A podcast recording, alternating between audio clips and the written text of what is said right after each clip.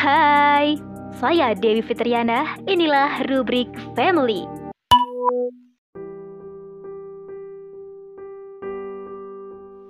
Agar anak mencintai dakwah oleh Afia Rosyad.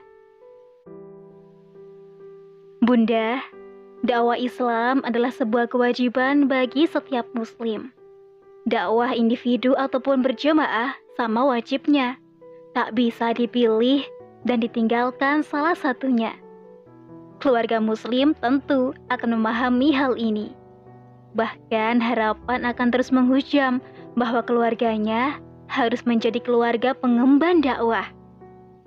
Anak-anak tercinta pun akan dikenalkan dan dibiasakan dengan aktivitas dakwah. Segala daya dan upaya akan dilakukan agar orang tua dan anak satu frekuensi dalam dakwah Islam. Hmm, tak dimungkiri betapa banyak keluarga pengemban dakwah yang anak-anaknya tak sejalan, bahkan menjadi penentang dakwah. Tak ada asap jika tak ada api. Begitulah pepatah yang ada. Anak tak mungkin membenci aktivitas dakwah jika tak ada sebab. Anak juga tak akan diam saat diajak dan diarahkan berdakwah jika ia merasa bahagia dengan aktivitas dakwah. Tentu ada hal yang melatar belakangi anak kenapa ia tak sejalan dengan orang tuanya. Sebagai orang tua, introspeksi diri adalah hal yang perlu dilakukan selain amar ma'ruf terhadap anak dan mendoakannya. Bunda, Siapa orang tua yang tak sedih saat anak-anak sudah balik, tapi mereka enggan bersama orang tua untuk berdakwah? Sebuah sesal bisa jadi menyusup dan menempel di dinding hati saat anak enggan berdakwah bersama. Saling menyalahkan di antara orang tua bukanlah hal yang tepat dan bijak. Orang tua wajib merenung. Jangan-jangan ada hak buah hati yang belum tertunaikan di masa hadonah atau kepengasuhan. Bisa jadi, orang tua merasa santai dengan anak karena terlalu sibuk berdakwah. Meski anak sering ikut serta, namun kemudian ia kering kasih sayang, maka tak menutup kemungkinan bunda, anak akan menghindari aktivitas orang tuanya. Bisa jadi juga, saat orang tua terlalu sibuk dakwah, anak sering ditinggal tanpa ada pemahaman yang tepat. Sehingga sang anak akan lebih merasa nyaman dengan kegiatan bersama para pengasuh ataupun orang yang dititipi. Bahkan, ada anak yang lebih merasa nyaman dengan dunianya karena kelonggaran orang tuanya. Terkadang, beberapa keluarga pengemban dakwah merasa biasa dengan pola tingkah anak usia dini dan memberi mereka kelonggaran dalam bergaul. Sehingga hal itu terbawa hingga ia akil balik dan tak ada keinginan menjadi pengemban dakwah seperti orang tuanya. Anak terlalu asik dengan pelonggaran dan kompromi yang diberikan oleh orang tuanya sendiri. Saking sibuknya berdakwah, orang tua terkadang lupa sekedar untuk mencurahkan kasih sayang dan perhatian. Sudahlah sering keluar rumah, di dalam rumah pun masih sibuk dengan segudang kegiatan rumah tangga. Sementara anak lost control. Padahal Rasulullah Shallallahu Alaihi Wasallam pernah mengingatkan Abdullah bin Umar saat terlihat begitu lelah karena beribadah. Sesungguhnya ada hak untuk matamu, untuk dirimu sendiri, dan untuk keluargamu. Hadis riwayat Muslim. Bunda, hadis di atas jelas mengingatkan seluruh pengemban dakwah, termasuk orang tua, agar memperhatikan hak-hak anak. Jangan sampai orang tua melupakan bahwa anak adalah aset umat yang melanjutkan estafet dakwah Islam. Maka, ada beberapa hal yang perlu dilakukan orang tua agar anak menyukai aktivitas dakwah. Di antaranya, pertama, ajak serta dalam kegiatan dakwah dan persiapkan segala bekalnya. Orang tua, ayah, ataupun ibu saat hendak mengajak anak terlibat dalam dakwah, maka jangan asal mengajaknya ya.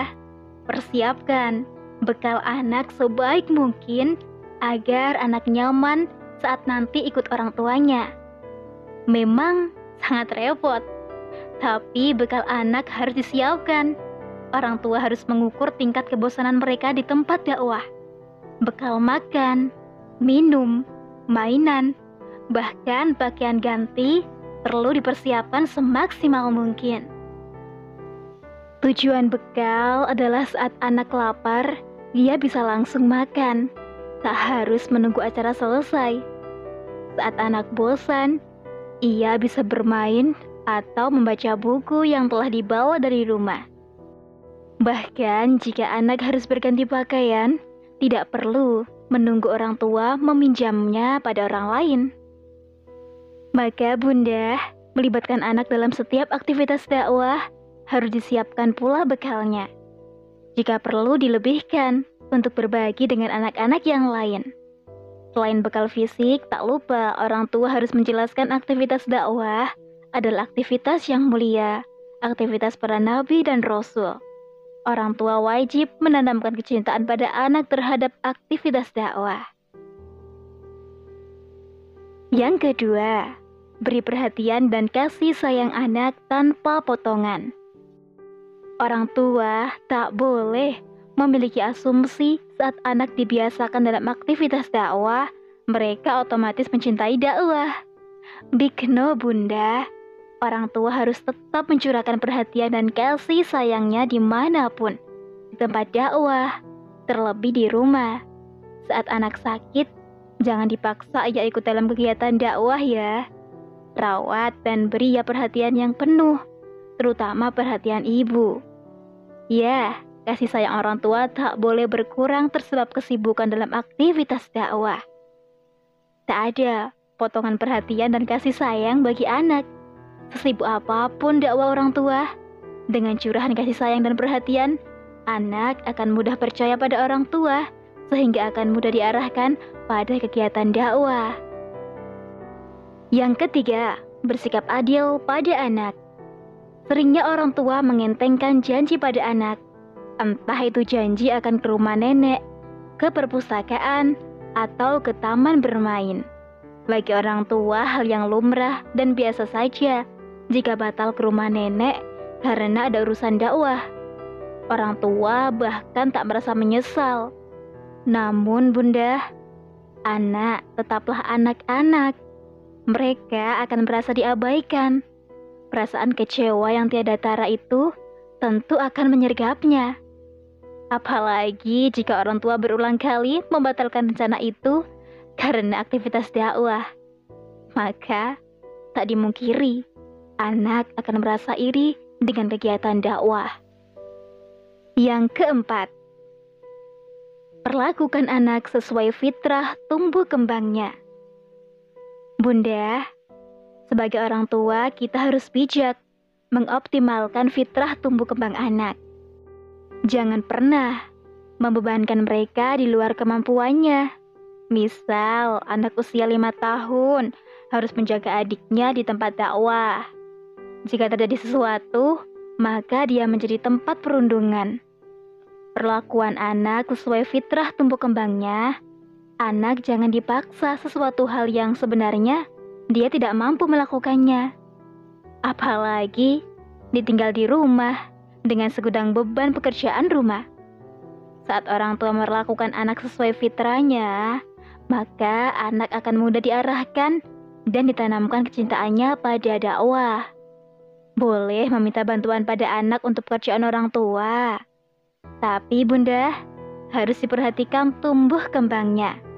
Itulah bunda, empat hal yang bisa dilakukan orang tua pengemban dakwah agar anak mencintai dakwah. Anak sebagai aset umat dan penerus risalah dakwah harus memperoleh perhatian, kasih sayang, dan pengasuhan yang memadai dan optimal.